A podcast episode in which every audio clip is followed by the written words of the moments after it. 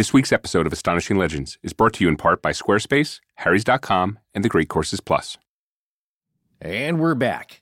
Oh yeah, that's your. You still working on that Michigan Little- accent? Still, yeah, still got it. Came with me. Yeah, came back with me. we are back, and we owe a debt of gratitude to every single one of you that's listening to this show right now. On October 2nd of 2014, we posted our first episode of this show, having no idea if anyone would find the things that we found interesting worth listening to us prattle on about. Well, two and a half years and 71 episodes later, we've passed 20 million total downloads, and frankly, we're amazed we've gotten this far. Uh, yeah. By the way, whatever you do, please don't go back to the first episode. well, no, that, that's fine. You can go back to the early ones. There's just a lot more of what probably what annoys you about our show. Well, we'd like to think that we've evolved some since those early shows. And the funny thing is, is that the first episode wasn't even really technically our first show. oh, here comes some astonishing Yeah, trivia. exactly. Our eighth show was actually the first recording session we ever had. That's So- right. And it's one of the more polarizing topics because it's a story that people either, well, let's say either you got it and you liked it, or you didn't get it and you didn't care for it. Yeah. well, it's called The Devil in the Diner. Yeah, and that show, even though some people didn't get it, it actually had a lot of legs because the Fireside Mystery Theater, which is a podcast that has been supporting us a long time, and we've been supporting them in turn. They do a Yeah. radio drama performances. and- Great performers on yeah, stage. very cool. And they adapted Devil in the Diner to a performance that they did on stage in Manhattan, in New York City. And then also some friends of mine that I used to work with who are both directors and editors and producers themselves, uh, Zeke O'Donnell and Peter Sabatino, produced a handmade animated digital short. I mean, they Yeah, used some yeah. After Effects and other stuff like that. That's very cool. And you can still see to this day on our YouTube channel. Both are very cool and creative representations, interpretations of that story. So check them out. Yeah. whether you liked the story or not, which which we both did. And that was an interview with Paula Pell, who's a comedy writer, television and film comedy writer, very accomplished. And we had done it much earlier that year, 2014. But I honestly, I was nervous about it because we were so lucky to get her on the show. I was reluctant to make it our very first episode because I knew we still didn't really know what we were doing. Mm. And we wound up waiting and making it our eighth episode after we had kind of gotten our sea legs there. Arr, just in time for the giant squid to attack. Oh, back off that metaphor, dude. well, it's a little late for that now, isn't it? All right. The point is. Well, what is your point? The point is, we just wanted to say thank you so very much for supporting the show and especially supporting our sponsors too, because that, after all, is what actually keeps the lights on around here. Uh, yes, indeed, it does. And now that we've got our foot in the door of the podcasting world, we need to push it open a little bit wider. I, I feel like maybe that's breaking and entering. Again, that's a metaphor. Oh, okay. Yeah. Well, anyway, podcasting, as anyone can tell you, is developing explosively. It's exponential here. And the major players are getting in the game. And before long, it'll be hard for indie shows like Astonishing Legends to even get off the ground as they're going to be crowded out by well funded networks with celebrity hosts and tons of dough to spend on marketing, which will make it impossible for an independent show like ours to even get noticed in the first place. yeah, and to a certain extent, that's already happening. We feel, however, that we've got room to grow, and you guys are our biggest asset. Our marketing budget is $0.00. We've come this far on word of mouth, and we don't want to stop here. We want to continue to get the word out so we can someday maybe even branch out into fostering new shows or creating some kind of network of our own to help other indie podcasters get off the ground. It's crazy to us that, according to the vaunted Edison Research Company, over half the people, in the United States anyway, have never heard a podcast. So go forth teach them, bring them to the light. You're getting all culty there. Everyone knows you're supposed to stay away from the light, Carol Anne. All right, it's a metaphor first. well, touche then. All right. Anyway, you're right. I'm being long winded. We need more earballs. So please tell your friends and family about us and don't stop with just telling them about us. Show them how to listen and how to subscribe to us. There's a ton of platforms out there now, but it's still not as easy as it should be. And a lot of people need a little help figuring it out. That they do, and we're anxious to welcome them to the fold because, after all, as far as we're concerned, we're just getting started.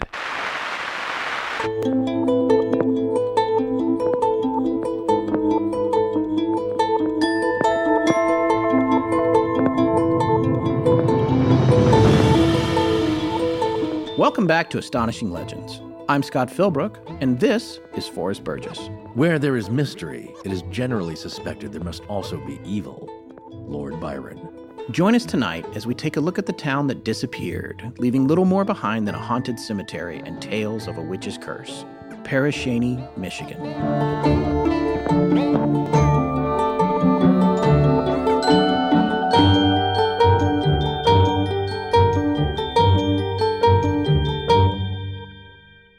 When When we were invited to Detroit a few weeks ago, uh, we were asked to come speak about a Michigan legend, or specifically a Michigan folkloric tale. Yeah, did we tell you about that? Yeah, Did we, did. We, we mentioned it last week. yeah, hundred times? I know, I know. But we considered quite a few. Yeah. And Michigan is rich with them. There's the Michigan Dogman, the Zug Island Hum, Le Nain Rouge, Le Nail Rouge, yes. the Witch's Chair. Ah, that's at the Brookside Cemetery in Tecumseh, and Yes. it dates all the way back to 1853. yeah, we're going to talk about that in a Yeah. little bit. It's also the official birthplace of Paul Bunyan. That is right, yes, Yeah. and, and his ox Babe. But however, there was one story in particular that caught our eye after it was brought to our attention by paranormal researcher, investigator, and author of nonfiction and fiction books about the paranormal, Debbie Chestnut. That's right. Her most recent book, by the way, is called Something Wicked A Ghost Hunter Explores Negative Spirits. And it deals with dark entities, demons, and exorcisms. And she's also working on a new book as we record this. Yeah, I believe she's actually wrapping that one up this week. Debbie indirectly was involved with the sludge entity. So she's the real deal. Yeah. But it- anyway, we'll, yeah, and that's we'll how we got to know uh, her, and she's exactly. she's been very helpful to us over the past few months, especially with regard to prepping for our Detroit show. And and since then, we've become friends. Yeah, yeah. Well, she mentioned several topics, but the one I think that uh, immediately jumped out at us, as we said, is Pere Cheney because it had all the elements of a great haunted cemetery story. Yes, and Pere Cheney is a little town right in the middle of what Michigan residents call the Mitten. Yeah, yeah it's, well, it's like your hand, right? So, and, and like if you ask them where they're from in Michigan, they'll hold up their hand. Yeah, everybody holds shake. up their hand, Right. and then if they're in the Upper Peninsula, they hold their other hand above and say, "Right here, right here." There's a lot of pointing. the UP, yes. The thing about Pere Cheney is you can't even find it on a lot of maps these days. No, it helps to have the GPS coordinates because Yeah. it's a town that's been erased. There's very little left of it except for some old train tracks, and it vanished almost entirely by 1917, just 44 years after it had been founded in the first place.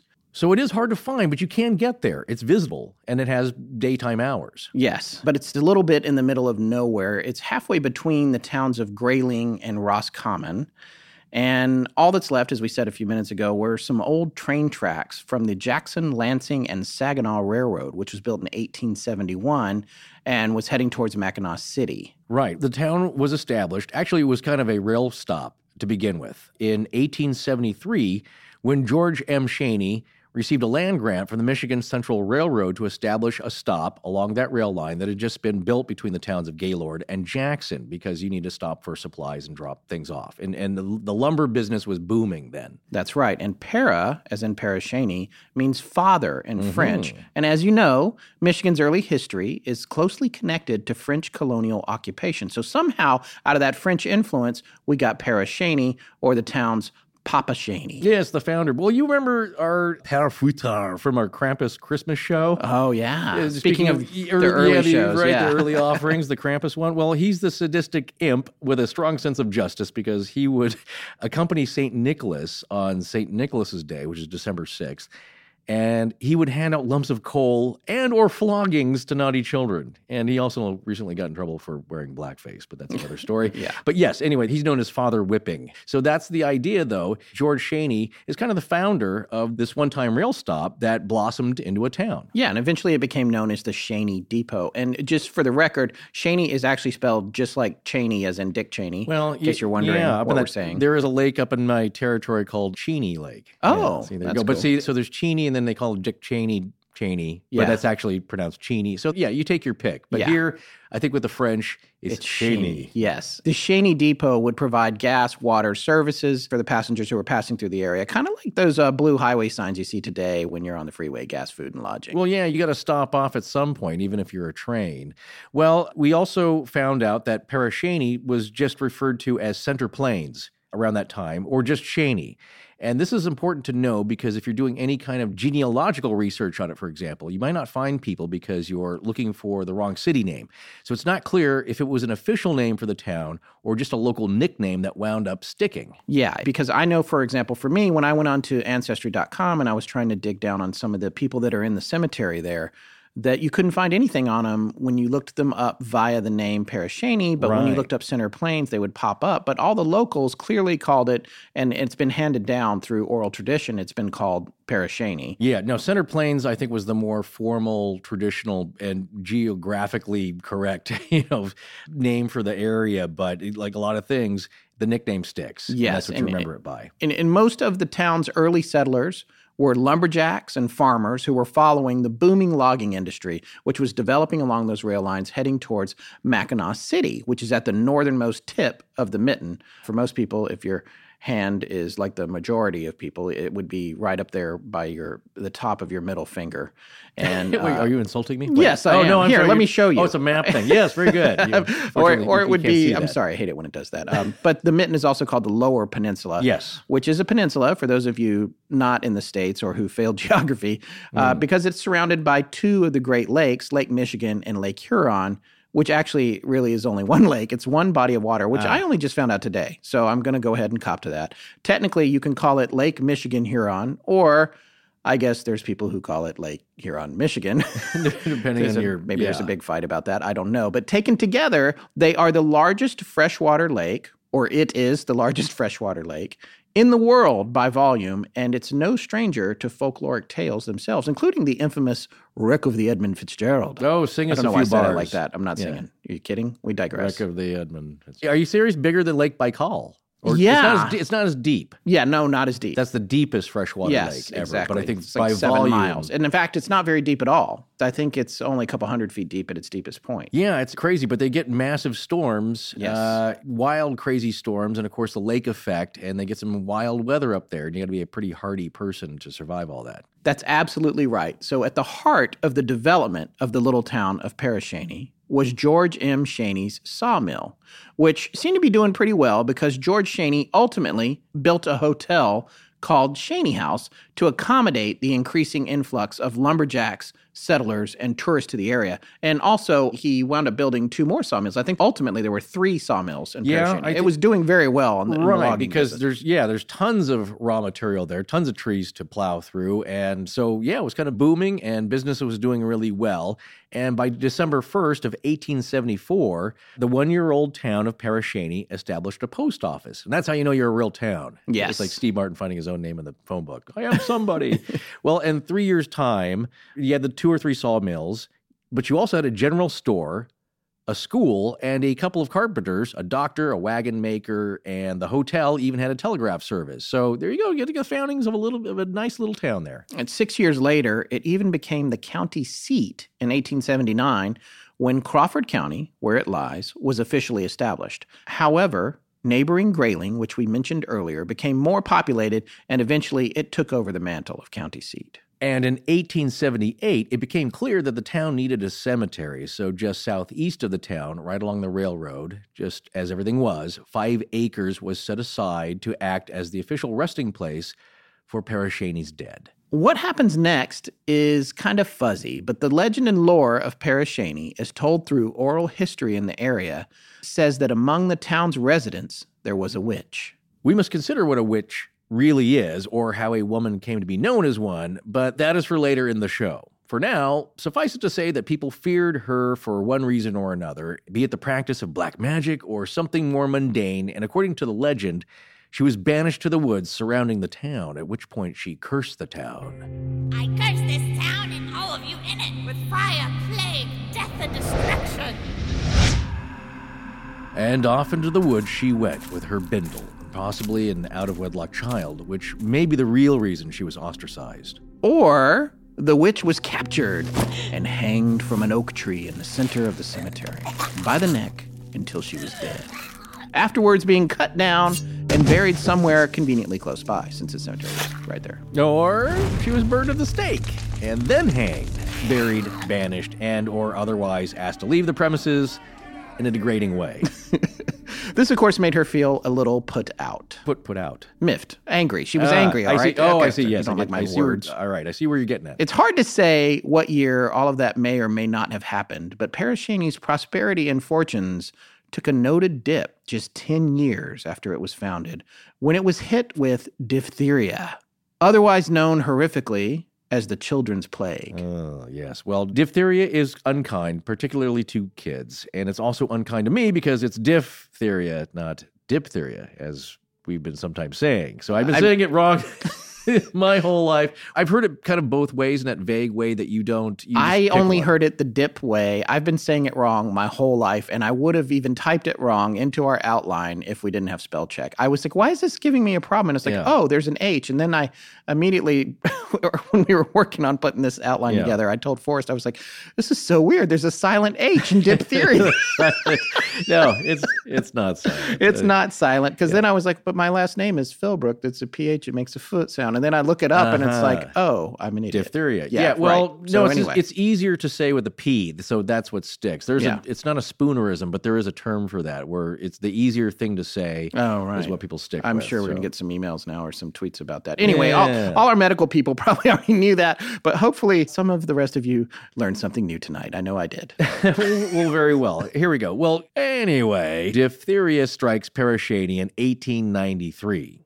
We couldn't find data online regarding 1893 statistics for diphtheria, but new Astonishing Research Corps member Quade Joslin found some amazing Michigan Annual State Board of Health reports online for 1895. So thank you, Quade. And you can get a real sense of what statistics were like at the time, keeping in mind that a lot of deaths probably went undiagnosed or unrecorded. For example, in 1895, 3,433 people in Michigan, the entire state, were documented to have come down with diphtheria, which killed about a quarter to a fifth of all it infected. But statistics also show that the highest mortality rate was among kids from zero to 10 years old, which is brutal. Right, and the very old. So again, it's one of those diseases that really affects the very young and the very old who have uh, undeveloped immune systems or weakened. Yes. But basically, it's a lot of disease of the throat where you get a, a patchy gray, like a scab almost, and it becomes very painful to swallow. You get a very hoarse cough, so sometimes it's called the coughing disease,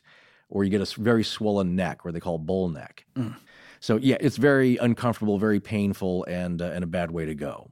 In Pere Cheney Cemetery, there's one gravestone which we have a picture of from this outbreak that shows a single family, the Barber family, in December of 1893, and they lost nine-year-old daughter Hattie on the 12th, eight-year-old Ray on the 26th, and six-year-old Roy on the 29th, all within 17 days. Yeah, so I, I can't even imagine. Unfortunately, that was only the beginning. After the first severe outbreak, by three years later, in 1896, the town's population dropped dramatically from 1,500 residents to just 55, just three years after the first outbreak. And it's hard to say exactly why. There were many, many deaths to be sure, but there are only 90 plots in the Pere Cheney Cemetery. Many families likely moved away after the first outbreak, and history can point to several who relocated to the neighboring towns of Grayling and Roscommon, which Pere Cheney is nearly exactly halfway between, Grayling being to the north and Roscommon being to the south. So 55 people are living there in 1896. In 1897, just four years later, the town was hit again by either diphtheria or cholera or scarlet fever. We've heard all those. And many more of the townsfolk died. When you're starting with 55 people, it doesn't take much to decimate the population. By 1901, Pere Cheney was down to just 25 people and clearly circling the drain. 11 years later, in 1912, the post office closed, and five years after that, in 1917, there were only 18 people living there. On May 7th, 1917, the land was sold off at a public auction, and the cemetery currently is owned by the Beaver Creek Township and maintained by them, along with, it seems, one gentleman who still lives nearby and picks up the trash and trinkets people leave on the few remaining headstones that haven't been destroyed by time or, more significantly, by vandals. So this addresses the plague of the witch's curse of Pere Cheney. But what about the fire? Well, some local legends say that the residents of Grayling eventually took it upon themselves to burn what was left of Pere Cheney to the ground to protect themselves from the diseases that had ravaged the community. Yes, cleansing by fire. Eventually, the only people left behind in the town of Pere Cheney are dead and buried in the cemetery, possibly with the very witch that brought their town to its knees and cursed them to die. So traffic to our new website has shot up since we moved it over to Squarespace. Well, it's pretty elegant and sophisticated now. Unlike us. Hey, speak for yourself. Well, one thing I've noticed is how much easier it is to manage on the back end whenever we need to publish a page for a new episode or make some changes. Yeah, that is true because I've been doing a lot more work on the postings and I've noticed that a lot of it is drag and drop, which makes it really intuitive and a lot of fun and it really speeds up the process. Not including the time that you spend rewriting the copy over and over. hey, that writing is out there forever, man. Writing to me is writing, so I can't help it if I'm a perfectionist. It's just my gift. It's your curse. well, that, that is true. Well, I'm a design junkie, and while I'd love for us to have some absurd budget laying around in a drawer to pay somebody to build a dazzling page with lasers and holograms, Lasers? yeah.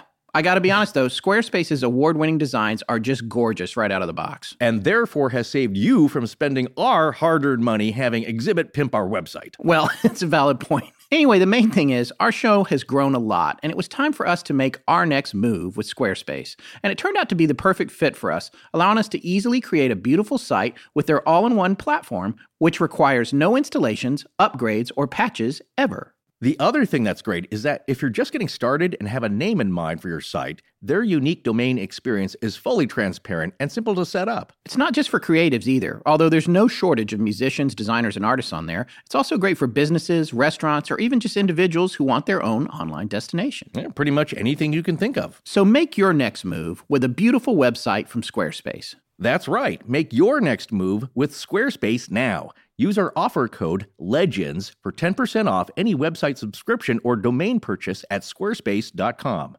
That offer code again is LEGENDS, L E G E N D S. I think people can spell legends, man. Hey, we've both been saying diphtheria wrong for decades, so I figured, you know, better safe than sorry. Squarespace, make your next move.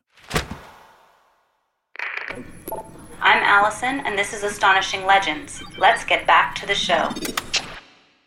All right, so this story, it's pretty simple and it's kind of short, but it, it really has everything. It has all the elements of a great legend. Well, if you look at some of the other stories about haunted cemeteries, not just in Michigan, which also has a few great ones, but there's a lot of the similar elements. So you start to see things lining up, which makes a great related story throughout the ages of everything about a place that's haunted. To start off with, you have a great backstory of hope. So, a lot of prosperity, a lot of uh, new beginnings, and people starting their lives out new and fresh. And then it's followed by tragedy. Yeah. And then tragedy strikes, and there's a large scale suffering and pestilence, and you have a disease that wipes out a lot of the town. Twice. So that, yeah, like, Yeah. oh, so what that does though is get those that are living there or the ones that are hearing the story later understanding why people of the time might start to think that something's wrong here. Is it God? Are we being punished? Or is there an evil influence? So, yes, all this pestilence and misery and suffering, this place has seen a lot of death and intense human emotion. And diseases, when they come through, like diphtheria and cholera, when they come in epidemic waves like that, you start to want to blame something or someone. Yeah, and that's something interesting that Tess had pointed out in the research corps when we were working on this show about, you know, whether or not the idea of the witch was scapegoated or some other idea that came up, whether or not it was it was real or not.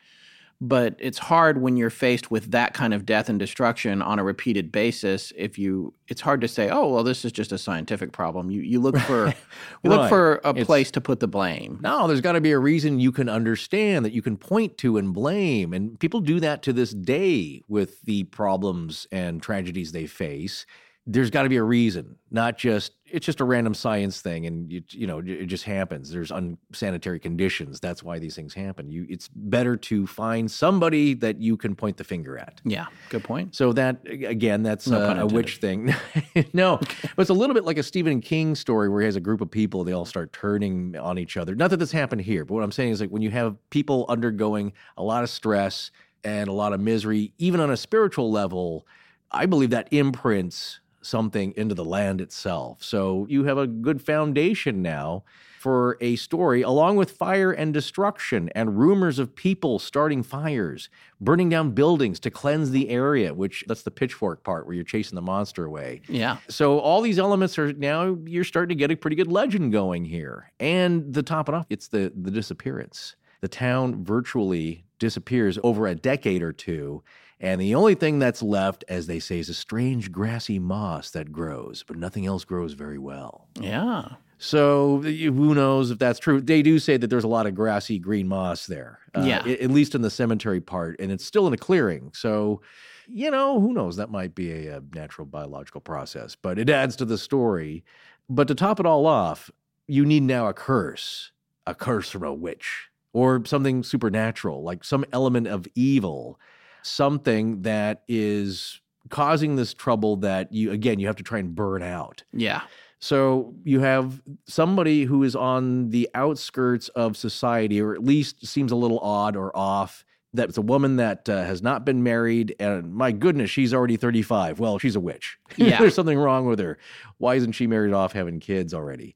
Or it just could be somebody who's just more, you know, socially awkward and they don't mix well. Well, there's something wrong with you. Well, and the other way that you get to be a witch is if you are pregnant and you're having a child out of wedlock. It's, ah, it's- shameful. Well, also, it's far more convenient for whoever the father is to label the woman a witch and have her sent out of town than confess to adultery or, you know, having relations out of wedlock or anything like yeah, that. exactly. Well, So, that- oh, she's a witch. Nope, it's not my kid. She has to leave. she's gonna have to be banished. Yeah. And to your point earlier, which I think is really interesting, when you were talking about how people do this to this day in terms of vilifying a person or trying Yeah. to come up with a reason for something, it really does happen. You see it today in all walks of life, Right. whether it's in a small time setting with your office or in a microcosmic setting, but also you see it in the macrocosm. Like if you look at politics, for example, politicians are often vilified. I'm not speaking in code here. This is not, I'm not speaking in code about Right, the president. right. We steer clear of politics on the show as much as we can, but even the last several presidencies, you can see where the presidents, by whatever party opposes them, have been labeled as pariahs, Yeah. the antichrist, the village idiot, whatever. It's like there's all this thing. It's like, oh, I've got to put a label on it because that's the only thing that can explain Yeah. what's going on here. And you can see how that works. And by the same token, you can see it in in your classroom or in your group of people that you work with. It's like, oh well, you know, you know, Todd's a little weird. You know, Well, that's- I- it's I something- What I can't. I'm not going to do. it. Yeah, So something strange uh, about him. well, exactly. Especially during these times where there's a lot of rumor going around, not a lot of great information.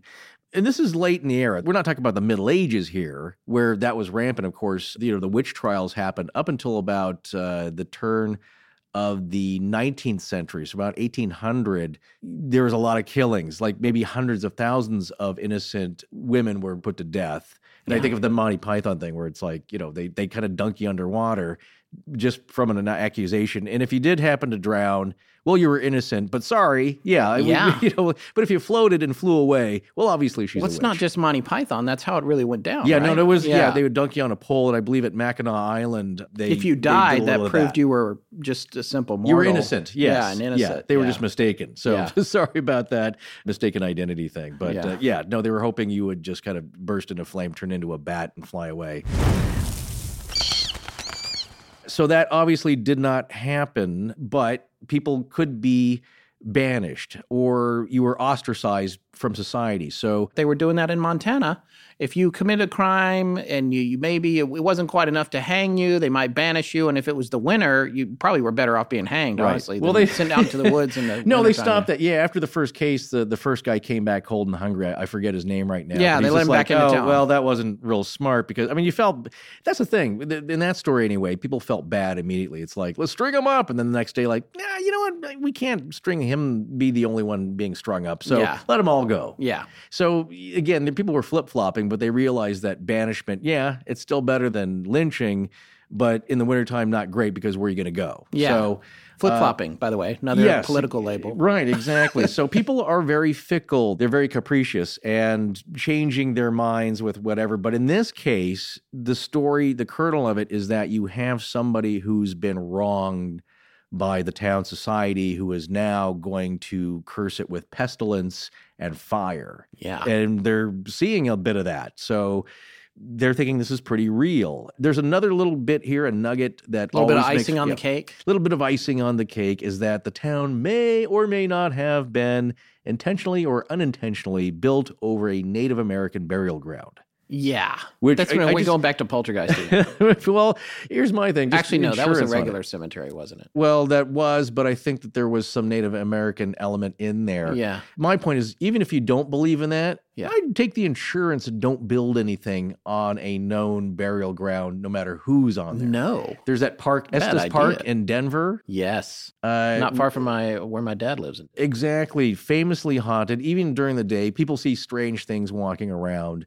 Very haunted place because that was a site of a mass burial where the unscrupulous caretakers were getting paid, I think, by the box. So they were kind of chopping people up posthumously and fitting them into smaller boxes because it was cheaper Yeah. and going through their possessions. So, again, a lot of bad mojo. Yeah, but you know what? There's a great ultimate frisbee game there every Saturday. Is there really? It's, No, it's a I don't know. wide. Oh, okay, it's a up, wide open space. All I know is that no, I read about it and it's haunted, but also ringed by houses. It's in a very suburban area, right? yeah, So this place, again, what's better about the Pere Cheney story is that it's out in the middle of nowhere. That kind of adds to the spookiness, and especially if you go visiting today. These days, like I said be- earlier, it's said it's hard to find, but people do go visiting, and there- Yeah. we'll have a few clips of people actually going on a self-guided tour, and you can kind of see what's there. It's not there's not much there now, but at the time, it seemed to have a lot of promise, and then it took a bad turn. Yeah. and again, in a short span of time, and, and just a couple of decades. So And yeah, and something's there's- going on. yeah, and there's and there's not a whole lot left today. There's virtually no trace of the town left. The cemetery remains pretty barren, except for a few broken headstones, and what's left of the area remains isolated, hard to get to, and haunted. With stories abounding of the ghosts of the children who died in the two epidemics. Ah, Now you can get to it. It's not easy. There's just a two-track trail of sorts, and you need the GPS coordinates and a car with good ground clearance, like a, a Jeep or or maybe a Land Rover, or I don't know if you could you could take a stock Jeep right. and put maybe like a three inch lift kit on it. I and see some you're 30, gonna- 35s or 37. I don't know if you'd need 37s. You can have recommendations No, on, the, I- uh, I don't- on the website. yeah, I don't think you'd need lockers. I'm sorry, I'm getting off. Yeah, no, I thought I thought you were going to go off in a clinic here. Yeah, yeah, but uh, okay. any- anyway, It- no, it, what it is is don't take your parents' Buick LeBaron uh, No. out to go see it. You're going to No. get high centered and get stuck there again. Yeah, 'cause it's you don't- not a you don't have- place to get stuck. exactly. You don't have the proper breakover angle for, or you know, the angle of approach or the angle depart. I'm sorry. I'm Yeah, sorry. please, People are super bored, Yeah, no, except the- for the car people. Yeah, even them. well, no, look. Ouch. The thing is, it's a real place. You can actually visit it. It had a real history and a beginning, and real people died there. And it all went away in a very short amount of time. So it did have history, as short lived as it was, that saw also a lot of misery. So it's a very strange tale of a town that's not all like, well, you know what? It's it's like, well, there's they found gold in the town next door, so everybody packed up and put their shops up there. Although Bannack is supposedly haunted as well, uh, Yeah. some parts of it. But oh, I was going to say this about uh, the Native American campground or burial grounds. There is that. Yeah, you might think that's a cliche, but like I say about cliches, that you wouldn't get it if it didn't have some some truth to it and people weren't repeating it all the time. So there does seem to be if you believe in any of this kind of a hoodoo voodoo kind of mumbo jumbo spookiness here, that things do seem to emanate from places that have a lot of sacredness to it. So, yes, the Indian burial ground, the Native American uh, ceremonial burial grounds there. That's not a great start for this town, and it just it just adds to the whole thing. And so nowadays, people do see strange things there. Yeah. they hear strange things. Strange things happen to their cars. They see orbs, all kinds of uh, weirdness. Yeah, and we're going to talk about that here in a little bit. We also wanted to say, just while we are talking about it, when we talk about these kinds of places in general on our show, we do not encourage our listeners to go there, especially in the case of disrespecting the property and that sort of thing. We wouldn't expect that any of you guys would do that, but we know that that is a lot of what's happened to Pere Cheney Cemetery, which is sad because a lot of the gravestones that people will tell you were there, even in the 70s, have been destroyed, smashed with hammers. And No, yeah, people taking sledgehammers, bringing stuff with them because again, no one's out there really to monitor you, so you can drink your 12 pack and go nuts on Yeah. the place. And people take out their frustrations. And it's a kind of a strange, troubled person that wants to smash up some headstones. Well, yeah. Do you remember our episode, uh, Choose Your Own Adventure? When I my, do. Yeah, my buddy David had to witness an unhinged schoolmate beating up a corpse at Hart Island in New York. That episode is not for the faint of heart, by the way. Not for the faint of heart island. You know, it, the idea though is that people do this because it happens everywhere. And for whatever reason, it's like a thing unto itself, but very disturbing. But some people p- feel compelled or empowered by desecrating graves. You know, like being able to kick somebody when they're down and they can't fight back. okay, let's talk a little bit about the things that might have been the actual origin Some for real some of the causes. issues. Yeah, some real causes. If, as we deconstruct, we get a little bit into some theories on what might have brought about the plagues, for example, besides a witch cursing. the, yeah, the supernatural. Like. I'm going to get you. Well, here's one thing about it. Pere Cheney did not have a great water supply, for one thing. right. And that's a huge issue. That seems like such a simple idea, but that's an issue for putting out fires. That's an Oh, issue yeah. for hygiene Well, in you- a you- major way. Exactly. Yeah. So most towns, when they're founded, they start off near a water source, and it's a river or you know at least a creek or a, a creek, depending on where you're from, the country, how you say it. Yeah. A stream, something, uh, springs. Yeah. You know, you need a source of fresh water, and I'm sure that there's probably wells because you can always sink a well generally in a lot of places in the U.S. Yes. Because I can't imagine that all of their water supply is being trained in. No. Uh, you know, on the on the train. But even the train itself, even the old steam locomotives, they need water. That's the old water tower, the jerk water town. You ever heard that expression? That's where that comes from. So. What we're saying here, though, is that there's no major fresh water supply or way of getting it distributed through the town or the village. It's a tiny town. Yes, very small. It's we have maps small. of it posted in our images, which you can see, and, and also maps of the cemetery plots. So. Exactly. So, and again, back in those days, there wasn't a lot of great hygiene. This is not real late into the 19th century, but people aren't enjoying a bath every day. Well, you know, uh, Marie, who is one of our most active members in the Astonishing Research Corps, is convinced that rats brought diphtheria into the area. Well, she's she's a little hung up on rats. No, she Yeah. was talking about these rats. It actually is interesting. She cites this story from the Wichita Beacon. This was published on July 13th, 1887. Uh, check the story out. Headline Killed by Rats. Detroit, Michigan, July 13.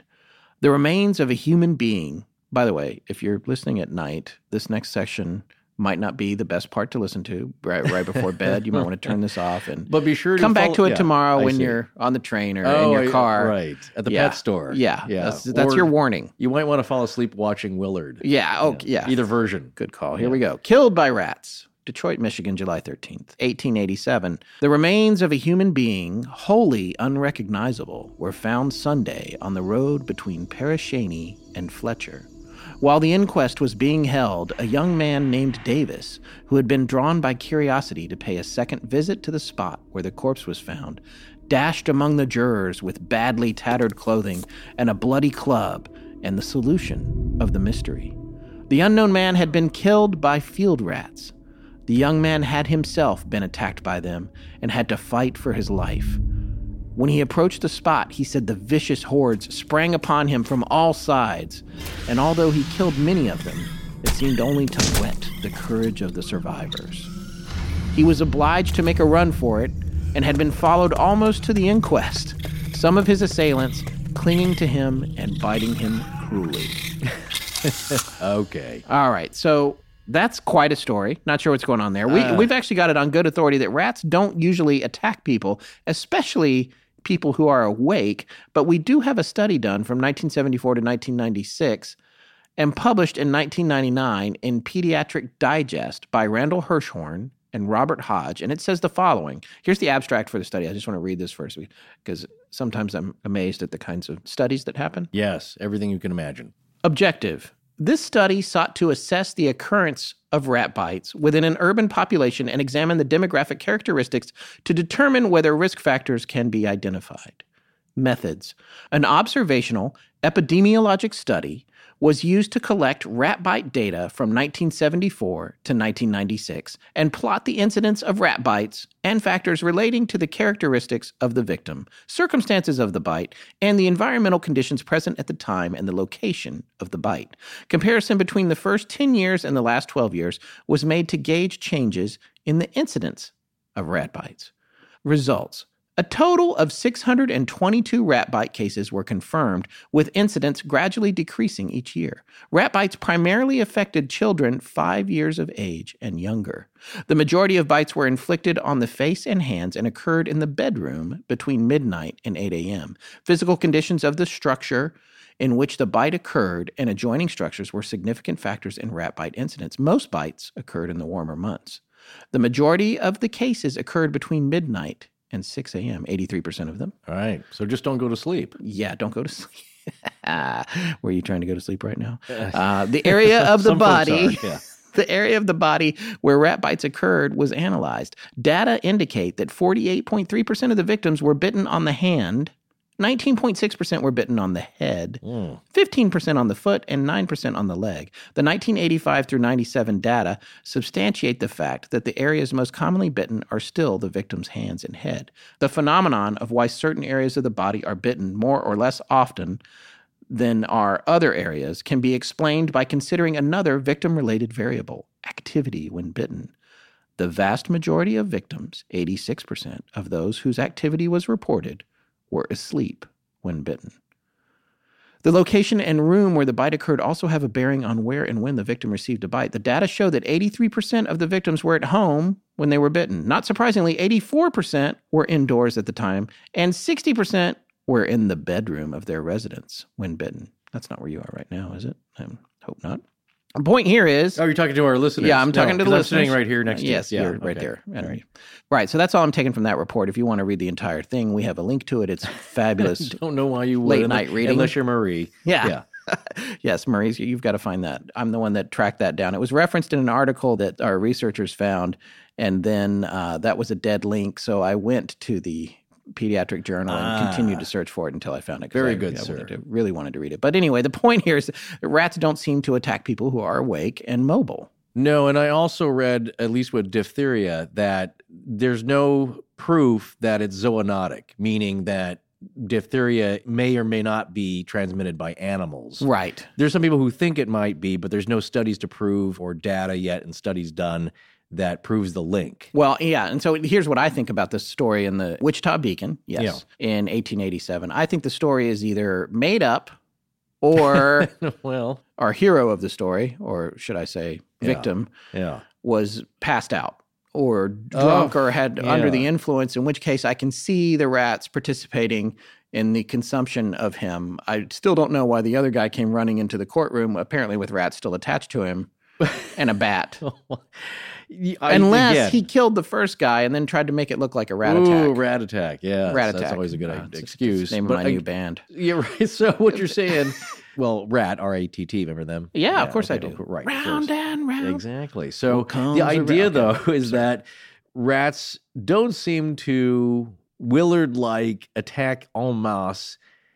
I think even Debbie said that she knows people that raise, you know, had pets and had a bunch of them. That, And it's not something they would do. No, exactly. Totally out of character. Not Even really if Crispin thing. Glover was there. even like they would have to be so hungry, and I think they would like maybe nibble at you for a good couple of weeks.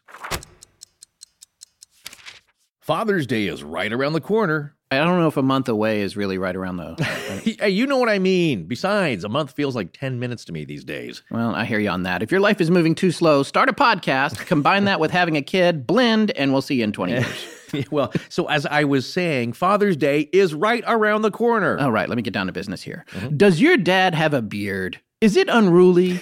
Are you embarrassed to be seen with him in public? This Father's Day, bring him forth from the dark ages of overpriced drugstore razors that have gotten so absurdly expensive they have to be kept in display cases resembling the bowels of Fort Knox. Uh, these are questions from your son, aren't they? Yeah. Well, anyway, help your dad break the shackles of that absurdity by signing him up at harrys.com, where company founders Jeff and Andy. Wait, there's there's no Harry? No, you know what? It's named after our president. Pre- President Harry. Oh my God! Did you make it out of elementary Oh, school? Truman, Truman, got it. Yes. I'm sorry, sorry. Okay. Go, go on. All right. Well, anyway, company founders Jeff and Andy were fed up with getting ripped off by a certain unnamed giant razor company that has been relentlessly increasing prices at the expense of its customers and laughing all the way to the bank. They knew there was only one way to ensure quality and fair prices for you shavers out there. Shavers. Wait, people that need to shave. I don't know.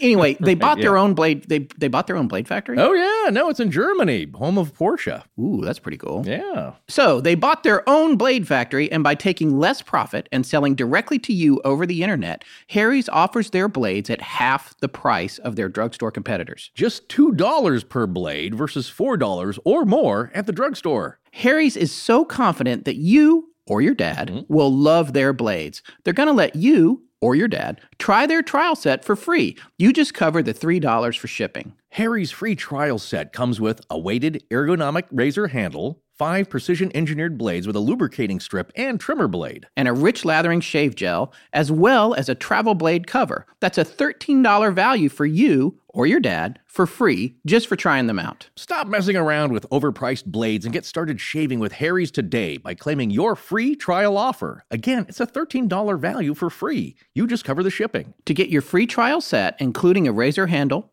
five blade cartridge, and shave gel, go to harrys.com slash ALP right now. Do it for dad. That's harrys.com slash ALP.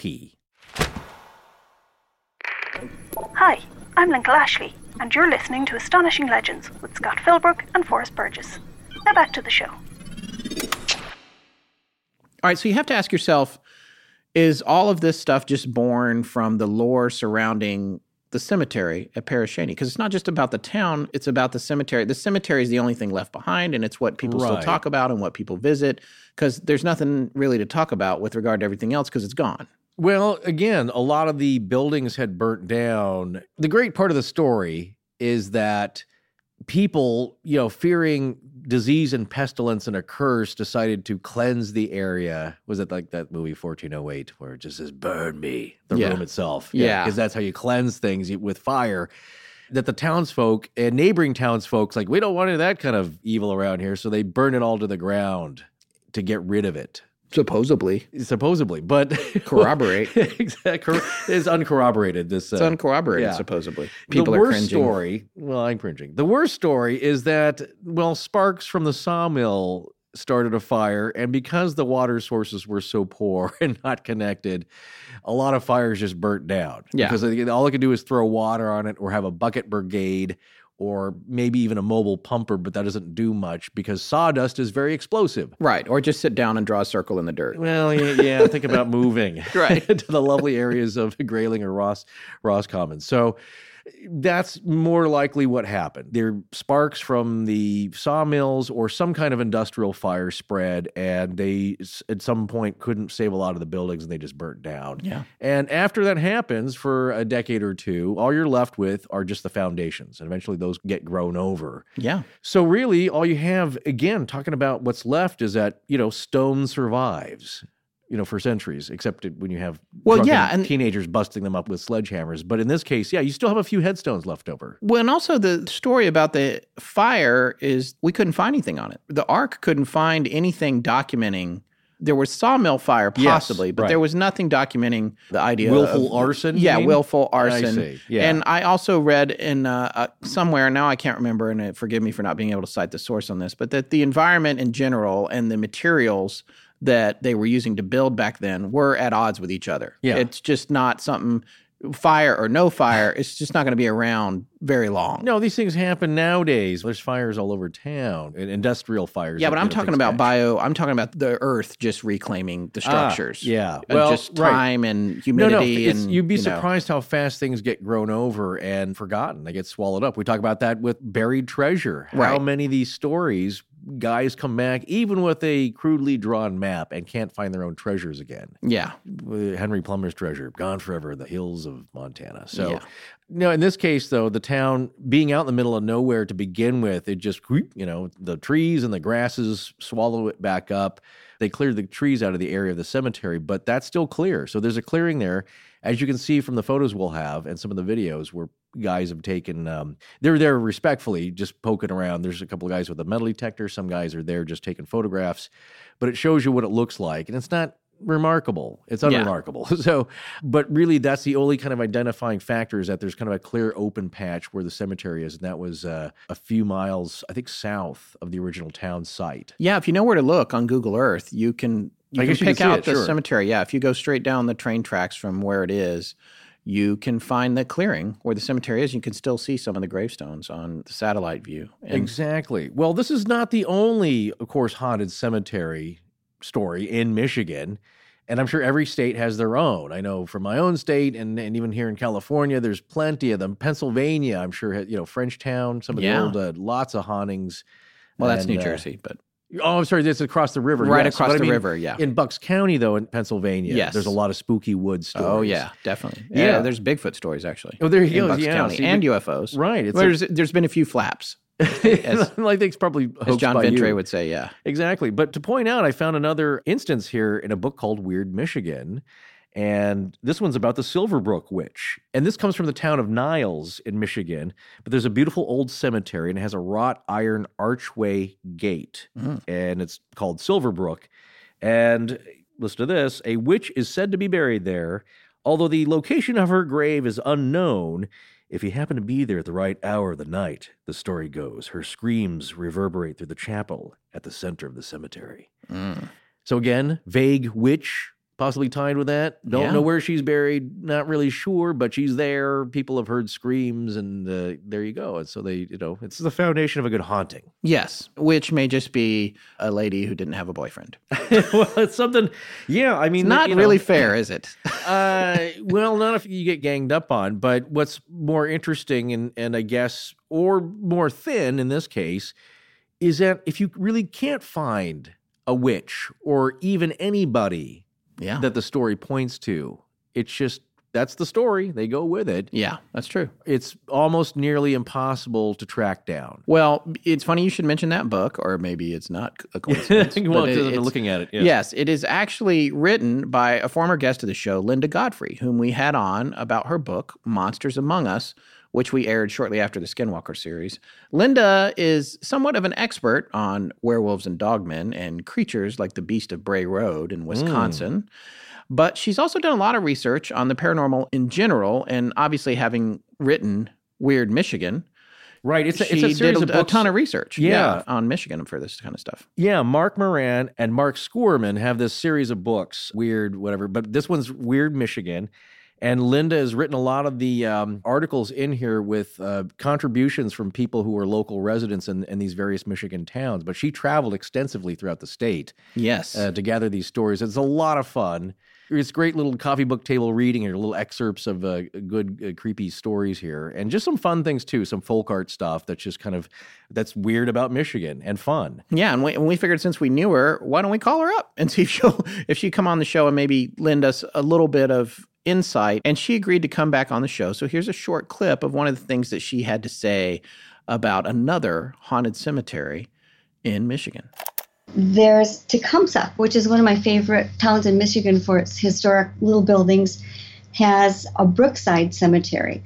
And there is this concrete chair, like looks like a easy chair, or a library sort of chair, sitting there. The cemetery goes back to 1853 itself.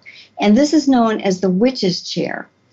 And on the back of the chair, you can find the name engraved of a very prominent early family. And supposedly, the local legend is that one of the women in that family was a, ri- a witch or strange or something like that. That was the quote. And there's a nearby Stacy Mansion, which also has a very colorful background. It was lived in by a judge and his wife, and they had um, a daughter who was a spinster. And every time somebody got whooping cough or somebody's farm animal died, they would blame it on Luana because there was a certain time in our history where spinsters spinsters were very likely to be thought of as witches. And so it may be the reason that uh, this became called the witch's chair. It doesn't mean that Loana was a witch, but um, that was the legend that developed. Right. So that's a fascinating story. Well, there's some obvious similarities to our Pere Cheney story. Yeah. But this is a good one because it does have an object that's still there. It's a very well kept cemetery there in Tecumseh. But the chair is, it kind of looks, I don't know, Greco Roman of sorts. Yeah. It- we have a- a picture of it. a lot of people will build concrete benches so you can sit and reflect and talk to your loved ones. And this one is just kind of like a single chair for a person. And what she meant is that on the back of the chair, as you're facing it, Yeah, the not the back name. behind, Yeah, but not the the- back yeah, of the it- which- upright back of the chair which, facing you. which might make it a little uncomfortable on your back, maybe the raised letters. But, Yeah. it's, but it's the family name of Stacy. So well, if you're a vapor, it's not such a big deal. I guess, if you're a ghost, I guess, yeah, then it's, it's all fine. Well, this lawyer, first name was Consider or Consider, I guess, Alfonso Stacy and his wife Mary. And in the 1850s, he was a very prominent and powerful businessman in the area, and he ran for Congress unsuccessfully.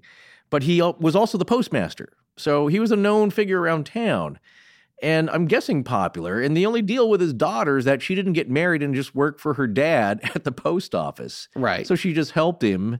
I guess she was a bookworm, nerdy, liked letters, epistles, and, and such, but never was very social. The other thing, the kind of a weird mark against the family was that the parents, Considere and Mary, were, and I'm sure the kids, were members of the Universalist Church which other mainstream denominations thought, eh, that's a little weird. These guys are suspect to begin with. And that daughter, look at that, not getting married. Look at her. She's 32. What's going on there? yeah.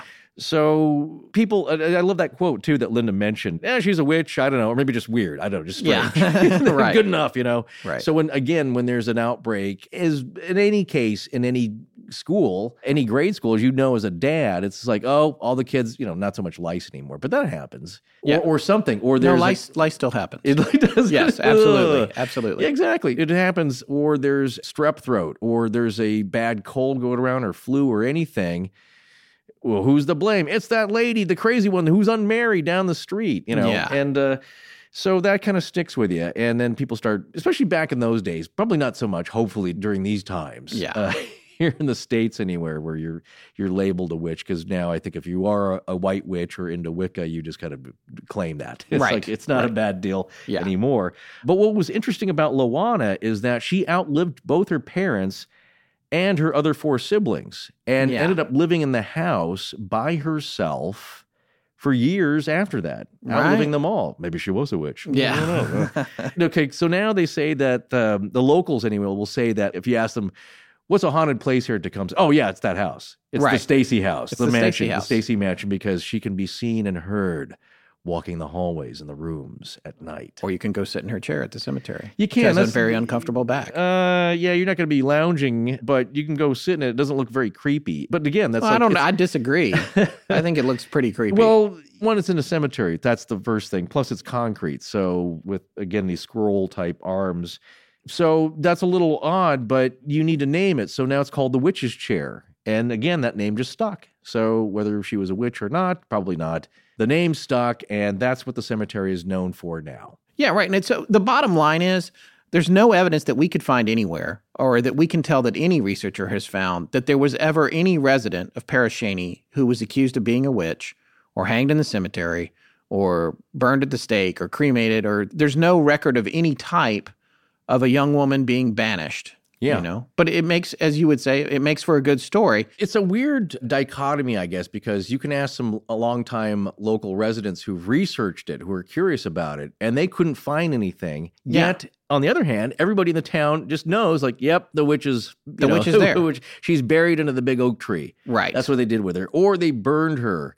And the ashes are under the oak tree or something. But basically, there was a witch, something, you know. So or they they- can tell you where her headstone is or was. yeah, exactly. She had a headstone. That was common knowledge or part of common lore then. So Yeah. and and to this day, but again, nobody can find any evidence of it. Well, Linda had some interesting insight on this whole thing and the birth of how these women became labeled as witches as well. So we're going to play that segment real quick. I think that's really been the case for many, many types of civilizations around the world for a very long time.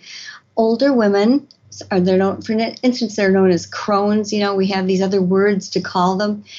Are sort of oh looked looked on people will look at them askance because they're not raising families they seem to have all this time they're something a little different and there's something about us that just wants to call out other people who aren't in the mainstream and when you have something happen like your heifer suddenly falling over and dying um, you know you, you and you don't know anything about modern medicine, you're going to blame somebody.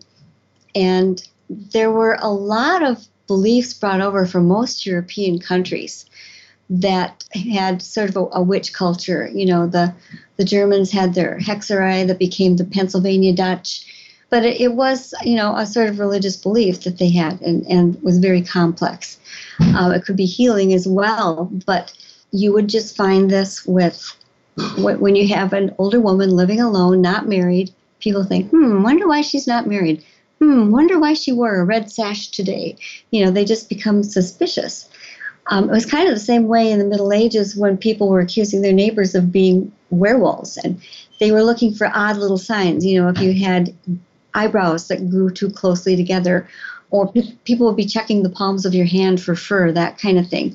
You know, we're always looking for someone to blame these inexplicable things on. I mean, I'm no sociologist or ethnographer, but that is the sto- sort of story that occurs over and over and over again when you see these graves labeled the witch's chair, you, the whatever it is. You know, you, you'll find that they've been sort of singled out really for probably no good reason that anyone could point out. It's just that's how they were known.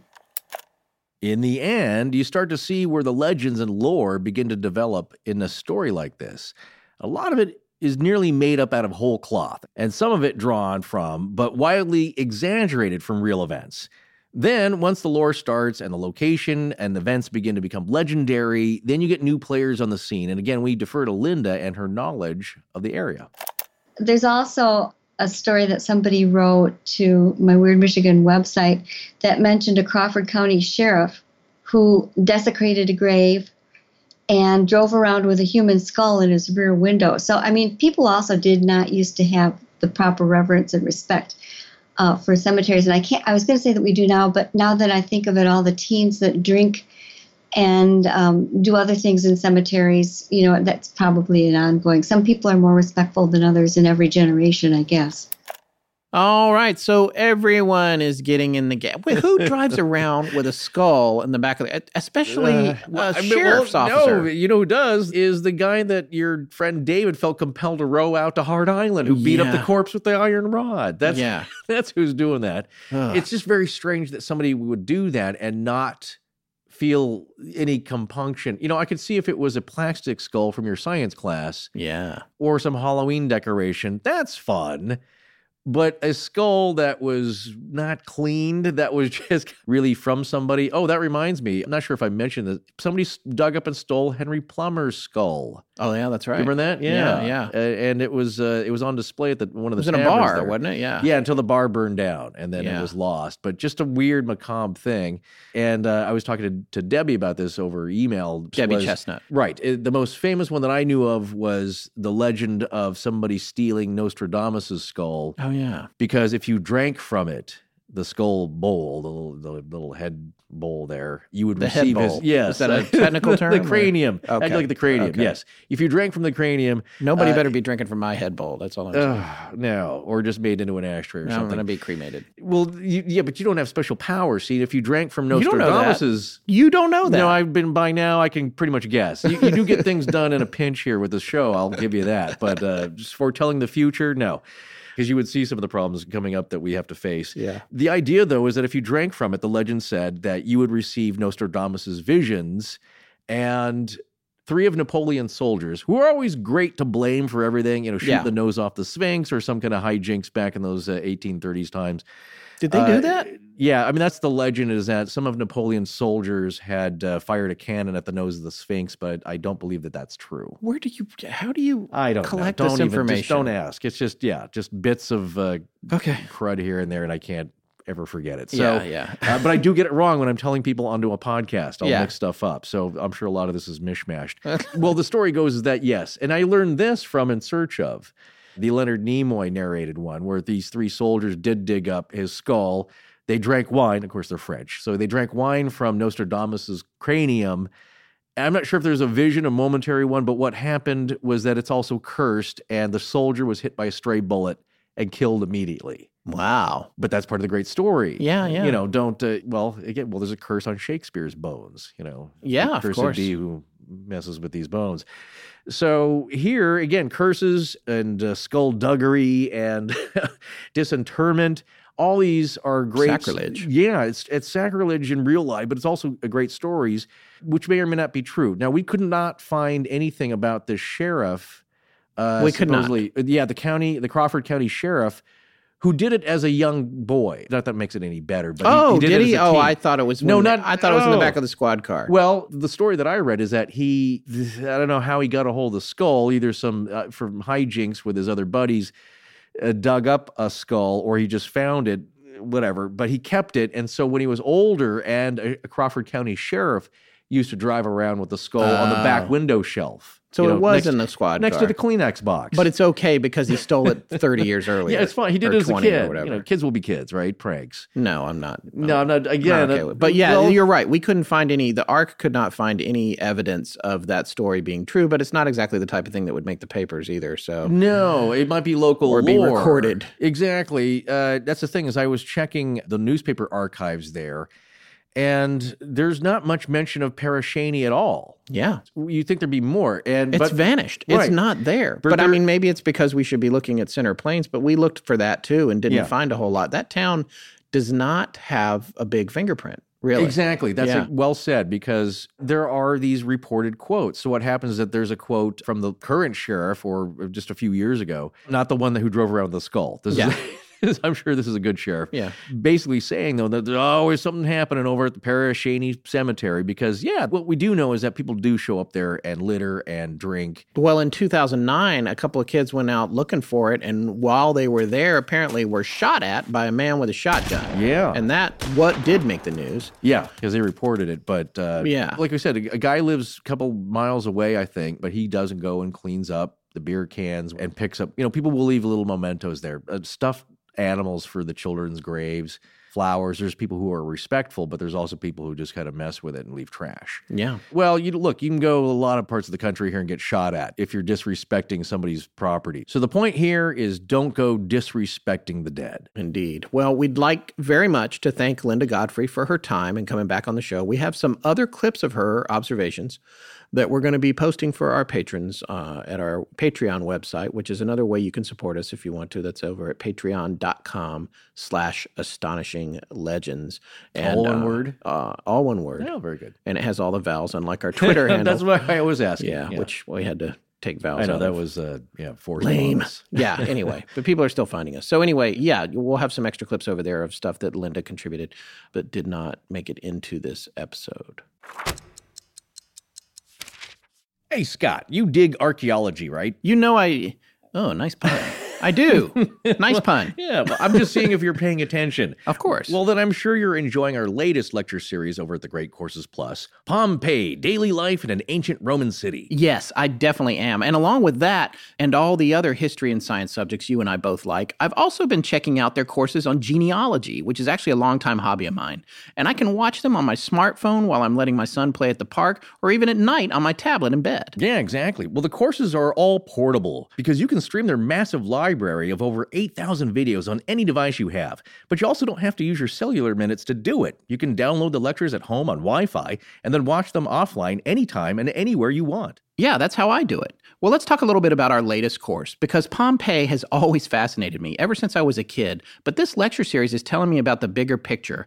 Like, I didn't fully realize that the eruption of Vesuvius was kind of complex, mostly because everyone just thinks it happened quickly, buried everyone in the city, and that was that. But it was really a three day event. And while Pompeii got about 30 feet of light ash and pumice, the town of Herculaneum, eight miles away, got rapidly covered in about 60 feet of superheated magma and mud, which solidified into solid rock. So, unlike Pompeii, where you can excavate it just using shovels, Herculaneum had to be dug out with jackhammers. Yeah, exactly. Well, that light ash and pumice is why Pompeii is so well preserved and why it's such an archaeological marvel because it's maybe the best example of what daily life was like for average Romans from all walks of life. There are over 50,000 pieces of writing on the walls of Pompeii, like graffiti and political ads that were remarkably well preserved, and it really gives us an insight into their lives that you don't get anywhere else. All that graffiti and political signage, man, some things never change. That's true. Well, if you want to see just how similar your life right now is to an ancient Romans, sign up for the Great Courses Plus, and you can watch this or any of their courses for free for a whole month. Just use our special URL, thegreatcoursesplus.com slash legends. Well, one thing that's changed for the better is that everyone nowadays has a great opportunity to learn and have fun. So sign up now and get your free month because we know you're going to love it. Go to thegreatcoursesplus.com slash legends. Remember, that's thegreatcoursesplus.com slash legends. Forrest and Scott, thank you for supporting their sponsors. I'm Jordana. Now back to the show. Okay, so when you look at the big picture of all this, maybe it's all just made up, right? Can't be haunted. It's just a town that fell on bad times. The train stopped coming there, and the railroad did shut down. By the way, I can't That's remember what year it was, but Yeah. that contributed to the problem. The sawmill shut down, and after the disease and even fires brought on by lack of water, people just moved away. Yeah, let's say by 1917 it was kind of over. But the, Yeah. but the cemetery stayed behind. Yeah, and there's been a lot of stories about people experiencing things at the cemetery, right? Here's the point of it. You can say that there's no witch. There's no witch's body that was buried or burned or hanged or whatever. There was no witch's headstone. There might have been a headstone there that had uh, a young woman's name on it, which everybody took to think that was the witch's headstone and became local legend and lore, or maybe not at all. Right. And it was just a sad ending to a little boom town that never went anywhere, that did see its share of real misery and death and, and suffering in its short life. But at the end of it, the bodies are still there. And of course, it's still a real cemetery. yeah. And pretty much every cemetery will have some stories, I believe. And what are some of the stories that are associated with Pere Cheney? Well, the ones that we hear about quite a bit that keep getting repeated over and over again are orbs, your favorite. Yes, the Strange- classic orb. yes. Although I've, I've come around a little bit on Have them you come around? since the Skinwalker Yeah, series. that's right. That's the one that uh, Yeah. twisted your noodle there. Yeah. Uh, but but the one that you hear mostly, and I think it has to do with the diphtheria, is the laughter of little children. Yeah. Which, in this sense, it's like you might say, you know, you kids get away from my car, you're getting handprints on it. But people have claimed to have seen handprints of children on their car. Well, you know, and this is something I talked about at our live presentation in, in Detroit when we were covering this story. In North Carolina and in a lot of states across the country and places around the world, I'm sure, there's a Gravity Hill location, which I can't remember exactly where the one in North Carolina is, but this is a place where you go and you park your car at the bottom of a hill. And then you put it in neutral and you take the brake off and the car rolls up the hill. Yeah, yeah. There's a few of those places around the world. I'm pretty sure I feel like I remember seeing about one in, in the UK or in France somewhere. But the one in North Carolina, supposedly, if you sprinkled flour on the trunk of your car, Ah, yes. when you got to the top of the hill, there would be handprints. Because they were pushing the car. they were pushing the car. up the hill, ghostly. Well, in this instance, I think what's very interesting is that most of the children's stories about the the laughter and some of the strange things that have been seen there come mostly from one person's account. Someone named Nikki has written in to a couple of websites, and I think it's the same person. I see the spelling of the name Nikki because it's unusual. Has written into Linda's old website, which she does not maintain anymore, but it's weirdmichigan.com. And this is what I love about Nikki and her story. She'd heard the the false tellings and all these made up kind of things, and she's a Grayling resident, grew up there, Yeah. and said, "You know what? I'm tired of all the witches nonsense. I'm going to set this record straight." And did some research of her own, if we can believe her, and lays down the story straight. And has seen some very strange things there. And uh, late at night, you know, one night there was giggling very near the car, giggling of children yeah. When she went to leave, there were tiny handprints, I think all over the car, maybe just the trunk and the roof, but uh, that's odd. Shouldn't be children there late at night. And has also seen kind of a ghostly figure walking around in the background, maybe of a woman, some a shrouded woman of sorts. So what happens here that's interesting about this tale is that this seminal ghost story or ghost happenings, if you will, gets picked up by other people and told by other websites who are doing an article or mentioning Pere Cheney. You'll start hearing it's like, oh, the children's handprints. That's creepy. It's like the it's like the flower on the trunk, you know, on, Yeah. the, on the back bumper. Ooh, that's a nice twist. So that's a fact that gets mentioned again and again by other people doing the story that gets cemented into this little telephone game of a legend. So I believe Nikki, just just the way she outlines it, it's like her count seems to kind of ring true. It's your standard ghostly cemetery kind of haunting stuff, nothing too outrageous, you know. But what's interesting is that she also says, "Hey, I grew up in Grayling. We we made tons of trips there. I've been there probably 200 times, and out of that time, only about maybe 10 times has something really strange happened." Yeah. Which I, I find humorous because it's like that's 10 times something really creepy and weird has happened. Yeah. But her point was being And if you'd only gone Yeah. those 10 times, you would have said 100% of the time. That's, like- that's what I'm saying. Is like percentage wise, like, yeah, it's low, but still 10 strange occurrences happened. But her point really was that it's not as much as people make it out to be. And we had said this about Skinwalker Ranch and I guess uh, Greyfriars a little bit too. You're not guaranteed to have a freak out, weird sleepless night experience with scratches and bruising and all that kind of stuff. Most of the time, nothing happens. And that was yeah. b- By the way, Right. I, I forgot to tell you, we just got a picture a few weeks ago from a woman who got ah. scratches on her neck at Greyfriars. Okay, so it does happen all the time.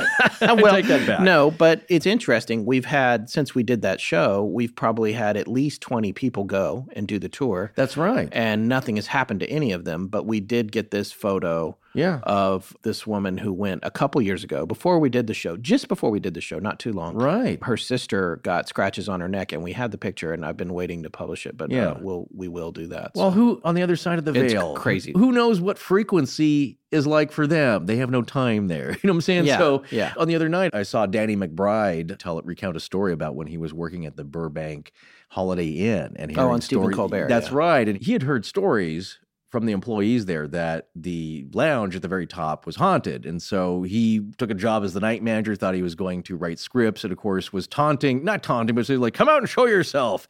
And for a long, long time, nothing happened until something did. Yeah. So my point being is that if you go to some place like Skinwalker Ranch, even you know the guys who were in charge there, the scientists, you know that were studying strange things, will say like, well, look, if you go there for a week, probably nothing's going to happen.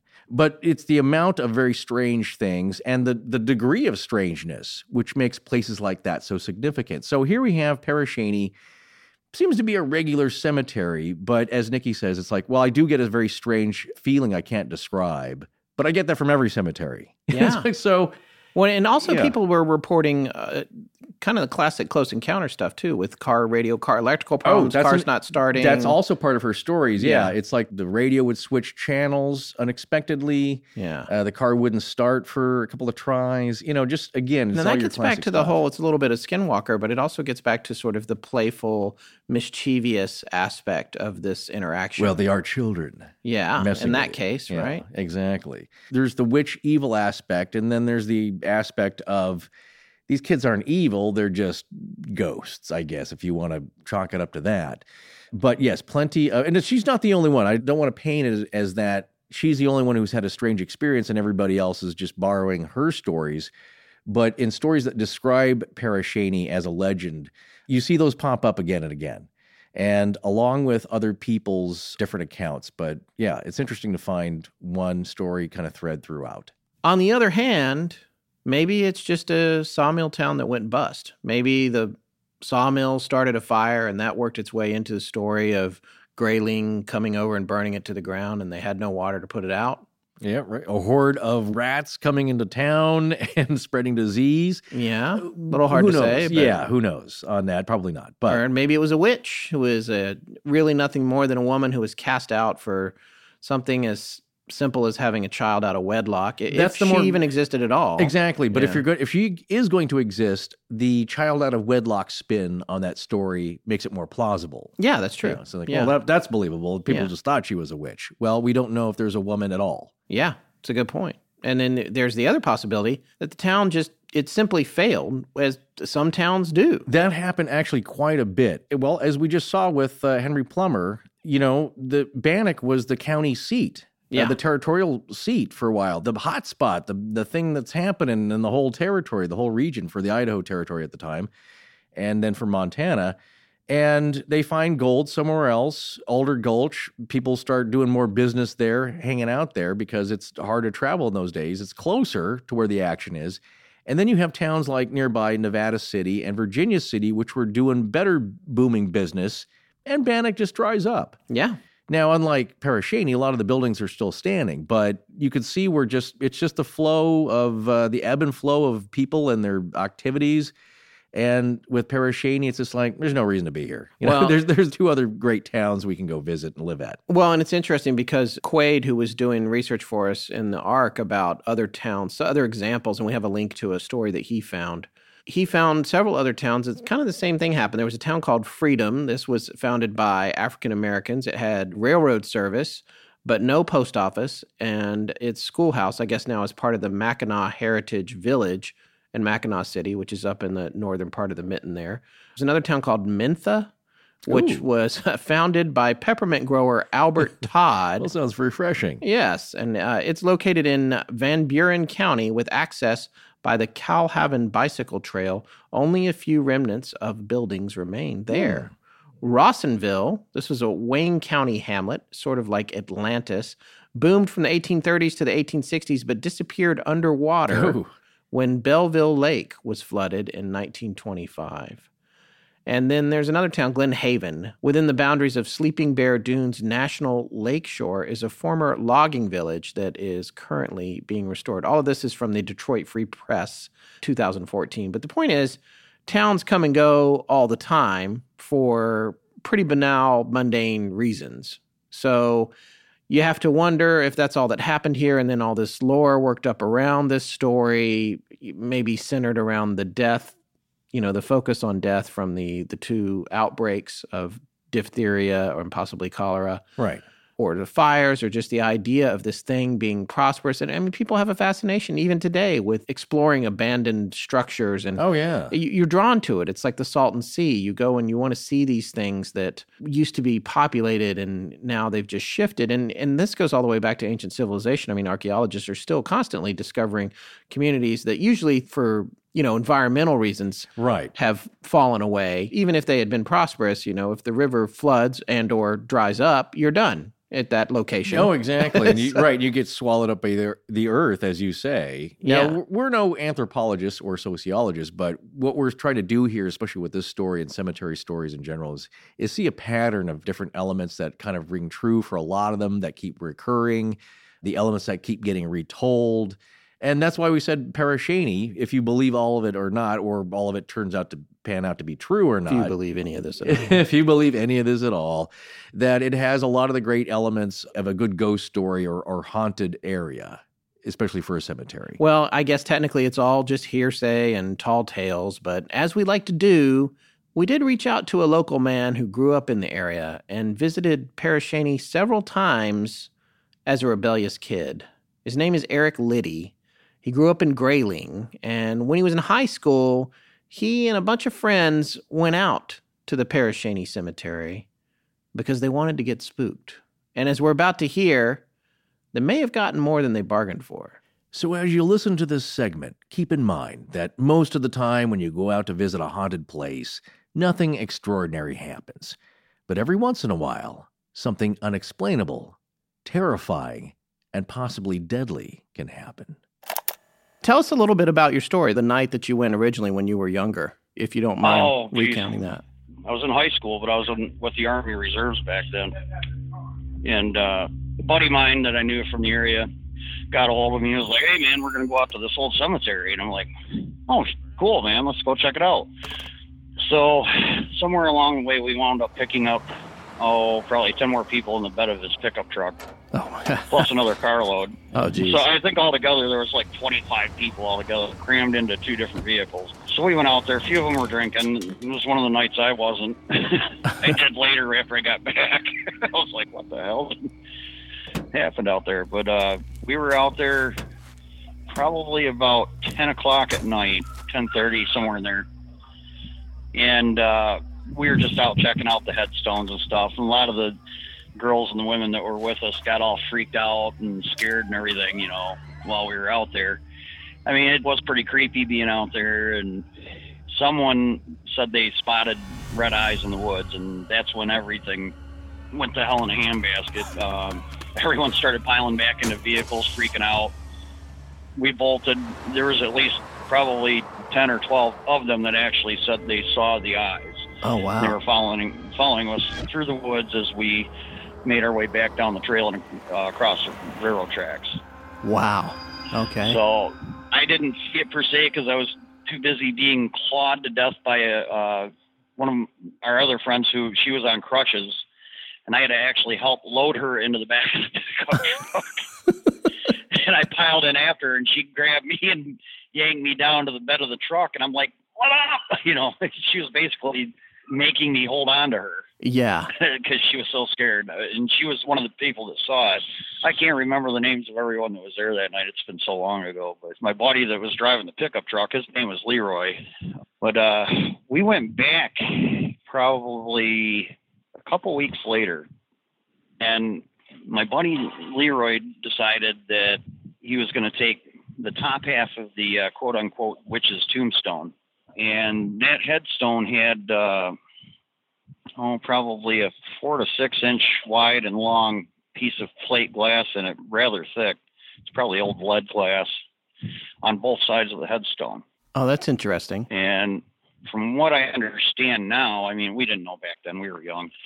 What I understand now is the family had her cremated and placed inside of that headstone. Okay. So there was an urn or something in behind the glass, maybe?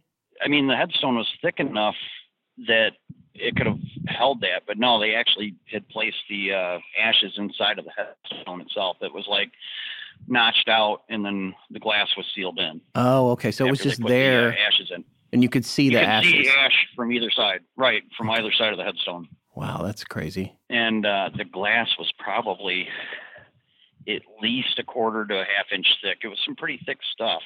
But uh, as the story goes, apparently about six or seven years prior to that, two young boys were out there playing in the cemetery, and uh, they were near the headstone. And this was actually there's a book about Pere in the Grayling or Crawford County Library, but in, there in Grayling, Michigan.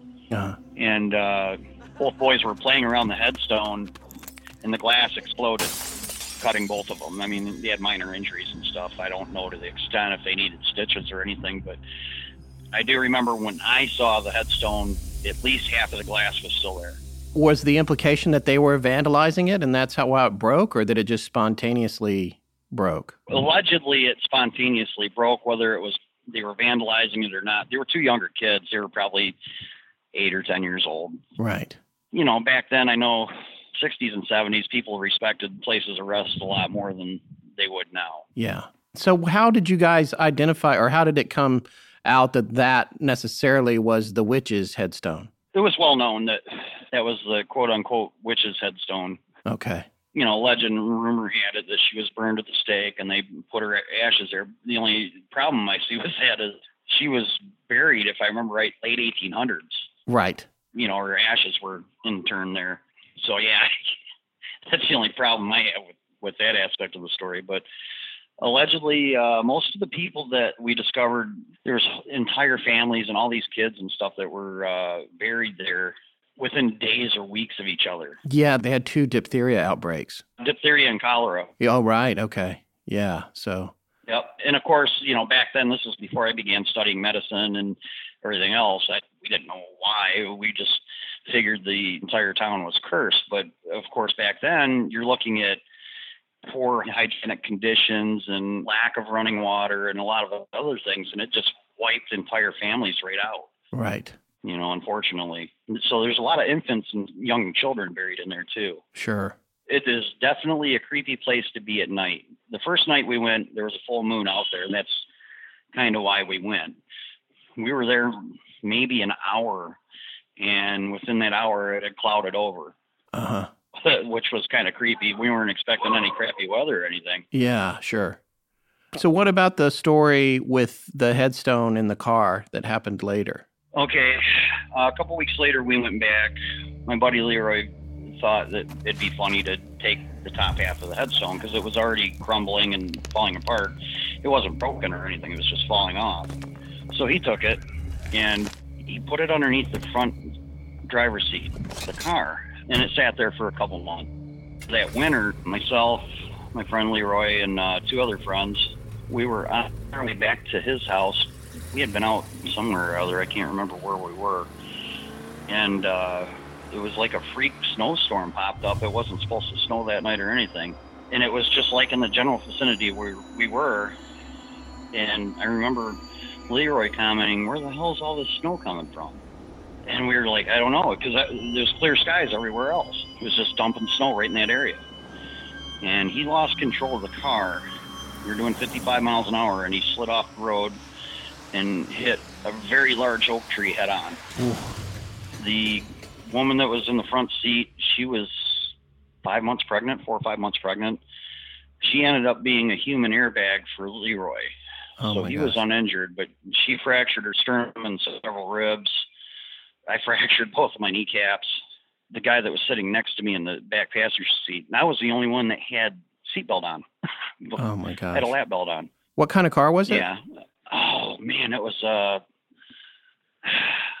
Oh, Forrest is saying that was a- you'd written that it was a, somewhere that it was a Chrysler uh, Newport, maybe. yeah, Yeah. it was a older Chrysler, I think Newport. Yeah. It was old. I mean, it was a muscle car basically. Okay. the front end of the car was just absolutely demolished. Um, I couldn't even walk when I got out of the car. I tried to step out and I collapsed because my knees were jacked up. And three three of us went by ambulance, and of course Leroy was unhurt. My buddy that was sitting next to me had uh, I couldn't even tell you how many stitches in his leg. He was laid wide open. We don't know where he got cut. Well, we all got to the hospital. The next day, I went over to his house to see the car because they had it towed back to his car, house. He wanted to restore it. So when I walked up, you know, to the car, I was on crutches.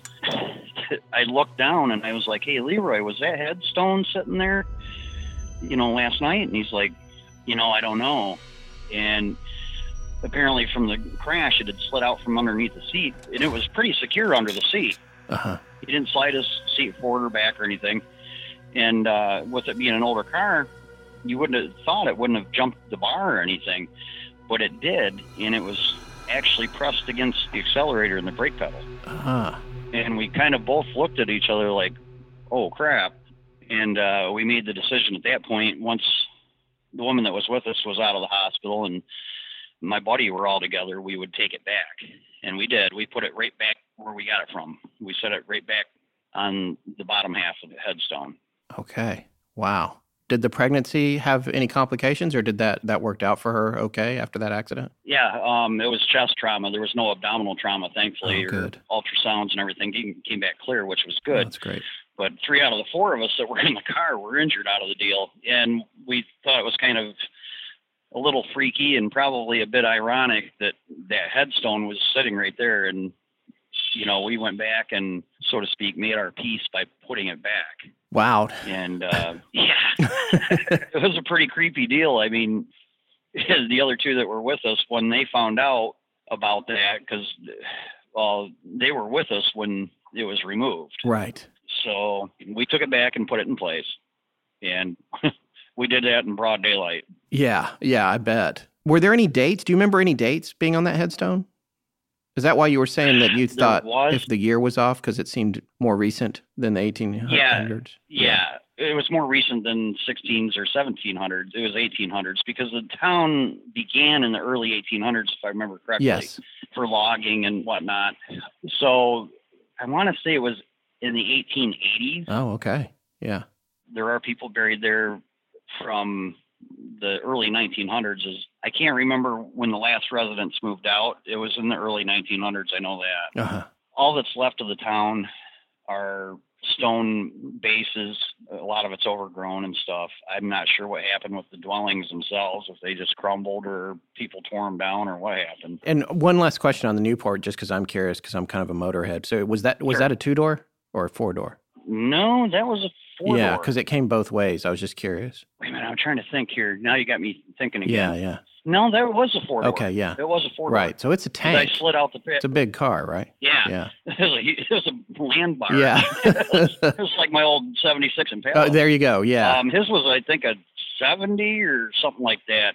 70 or 69. It was an older car. and what you were talking about, just to clarify, under the seat there, the frame, there's a crossbar, right? So the Yep. what you're saying Yep. is that the headstone, which you had said in one your article that you thought it was as much as 80 pounds, is that correct? Oh, absolutely. That thing was weighed a ton. So you're saying it it, took two of us to put it in the car. right, right, Safely. right. And so you're saying it was in a little well. It was in that well under the seat there, and somehow it had jumped Yeah. out onto the pedals. Absolutely. And, and there was no damage to it. I mean, there was no, nothing from the interior of the car cracked it or damaged it or anything. It was intact, just the way we placed it under there. Right, Because we had to open the back door and slide it up and over. right, right. Okay. That's great. Well, this is a great story, man. We really appreciate you taking the time to talk to us. After you guys took it back, any more unusual Mhm. events or problems for anybody? Not per se for myself. I've lost contact with the other three individuals that were involved. I left for the military later on, went active duty from reserve status. Uh-huh. And after uh, I got out of the military, I went back to southern Michigan. I'm from the Detroit area originally. And uh, from that point, I, I hired on to my first fire department and worked from 1988 until just uh, about two years ago here in fire service EMS. Just retired, went back to trucking. Wow. That's it. So I was just back up there a few years ago, just checking things out, and it it looks nothing like it did back in the 80s. Oh, really? What's different? A lot of headstones are missing. Obviously, there was other people that were destroying property and stuff. Yeah. I mean, there's still headstones there, and I know the historical society and some other groups up in the area are looking to restore those headstones and or replace them. So Yeah, sure, sure. then last time I was up there, apparently the night before, somebody uh, pulled up in a uh, pickup truck or a car or something or other and opened fire on some other people that were there with a shotgun. That was the night before you went?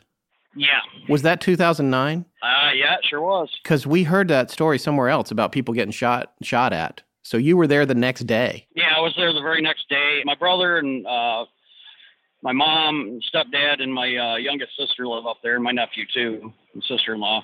My brother actually called me when I was on my way up there and gave me the heads up, and uh, I caught word of it from the local paper. It made the paper too, and local television news, if I remember correctly. Was this in Grayling? Yeah, it's Pere Cheney is just south of Grayling.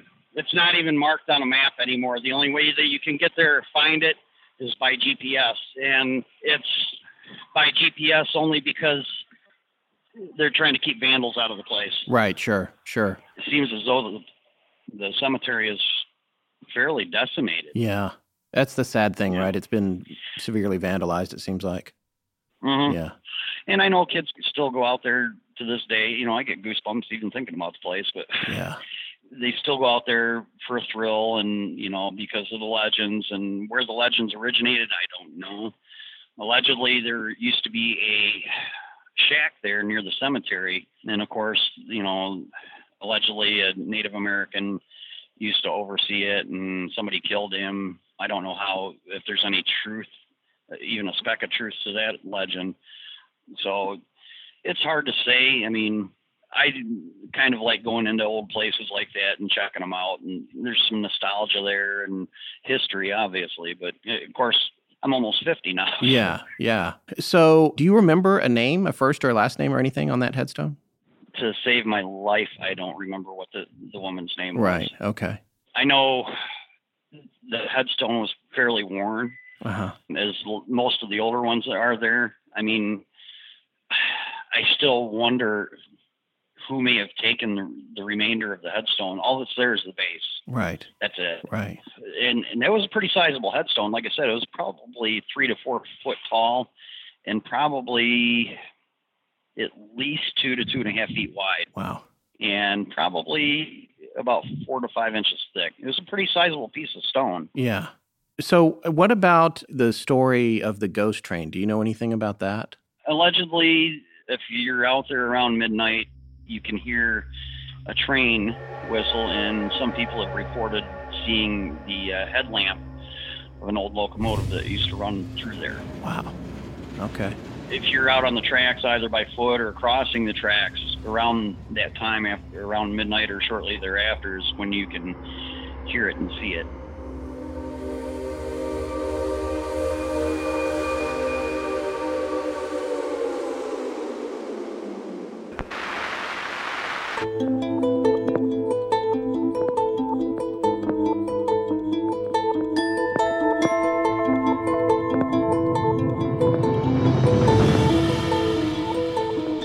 Well, that's going to wrap up tonight's show on Pere Cheney, Michigan. Special thanks to Linda Godfrey, Debbie Chestnut, and Eric Liddy Sr. We'll be back next week with Mothman screenwriter Richard Hatem. You told him, right? No, he's. I'm hoping that he's going to listen to tonight's oh, show. Oh, man. Special thanks to John Boland.